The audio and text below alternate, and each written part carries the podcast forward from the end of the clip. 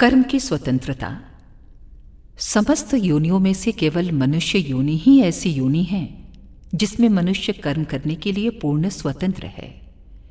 ईश्वर की ओर से मन, बुद्धि, चित्त, अहंकार आदि इसलिए प्रदान किए गए हैं कि वो प्रत्येक काम को मानवता की कसौटी पर कसे और बुद्धि से तोलकर मन से मनन करके इंद्रियों द्वारा पूरा करे। मनुष्य का यह अधिकार जन्म सिद्ध है।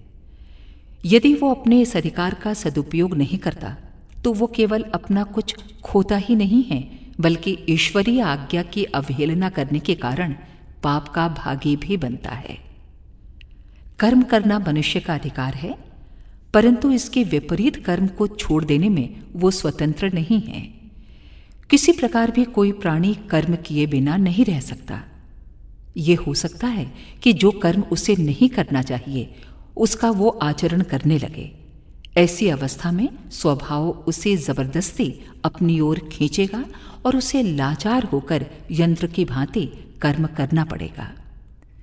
गीता में भगवान ने कहा है, यदि तू अज्ञान और मोह में पड़कर कर्म करने के अधिकार को कुचलेगा तो याद रख कि स्वभाव से उत्पन्न कर्म के अधीन होकर तुझे सब कुछ करना पड़ेगा। ईश्वर सब प्राणियों के हृदय प्रदेश में बसा हुआ है, और जो मनुष्य अपने स्वभाव तथा अधिकार के विपरीत कर्म करते हैं, उनको ये माया का डंडा लगाकर इस प्रकार घुमा देता है, जैसे कुम्हार चाक पर चढ़ाकर एक मिट्टी के बर्तन को घुमाता है। अखंड ज्योति, अक्टूबर 1946 पृष्ठ सत्रह।